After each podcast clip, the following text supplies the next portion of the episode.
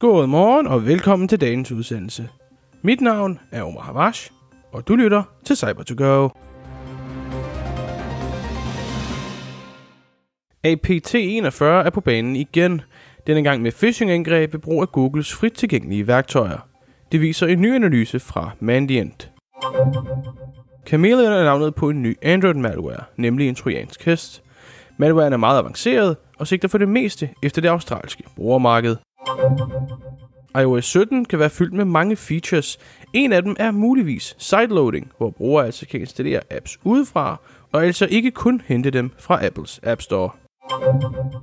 Det er dagens tre nyheder, og efter dem får du selvfølgelig lige en hurtig vejrudsigt. En hackergruppe, der menes at være kinesisk statssponsoreret, udnytter Googles Command and Control værktøj til at angribe et nyhedsmedie i Taiwan og en jobsøgningsvirksomhed i Italien. Det har Mandiant erfaret i en ny analyse. Gruppen går under navnet APT41 eller Hoodoo og har tidligere haft ofre for mål i både USA, Asien og Europa. Googles værktøj, kendt som GC2, er open source og egnet til red teaming arbejde. Men den interagerer altså kun med google.com subdomæner. APT41 har så lavet en phishing-kampagne mod nyhedsmediet i Taiwan og sendt GC2-agenten ud den vej igennem. Mailen vil indeholde en fil i Google Drive beskyttet med et password. Kampagnen blev dog stoppet af Googles tag team, der altså også bekræfter, at GC2 var blevet brugt i angrebet mod en italiensk virksomhed til både at eksfiltrere data og sende det til Google Drive.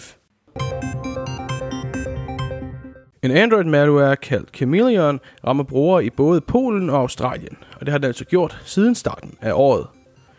For at snyde brugere udgiver det sig for at være en australsk regeringsmyndighed, IKO Bank og en kryptovaluta-platform kaldet Coinspot. Alle tre, der altså er legitime.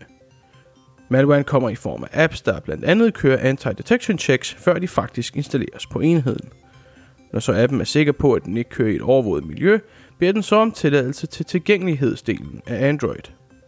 Herfra vil den så give sig selv yderligere tilladelser, slå Google Play Protect fra og forbyde brugeren fra at afinstallere appen. Når så den har gjort det og fået adgang, vil den så installere alt, lige fra cookie stealers, en phishing side injector, keylogger og moduler til at stjæle MFA-koder, sms'er og endda kode eller mønster til at låse telefonen op. Seibel, der har fundet malwaren i deres research, fortæller, at den er set distribueret gennem websites, Discord-beskeder og Bitbucket. Ifølge analyser ser det ud, som om Apple kommer til at implementere sideloading i iOS 17. Sideloading er en feature, der lader dig installere apps udefra, altså apps, der er hentet uden for telefonens egen indbygget App Store. Det skulle nemlig skyldes EU's Digital Markets Act fra november 2022.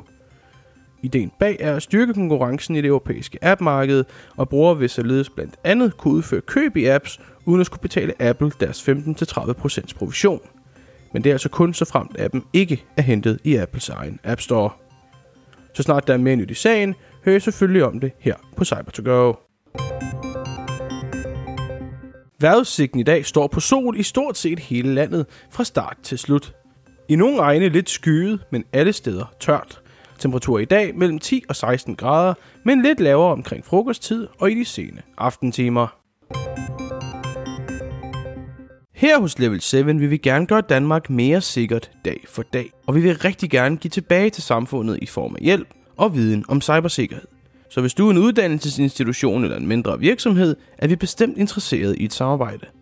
Du kan læse mere om os og kontakte os på www.lvl7 www.lvl7.dk. Mange gange tak for, at du lyttede med til dagens udsendelse af cyber to go Mit navn er Omar Havash, og jeg ønsker dig en rigtig dejlig tirsdag. Kør forsigtigt!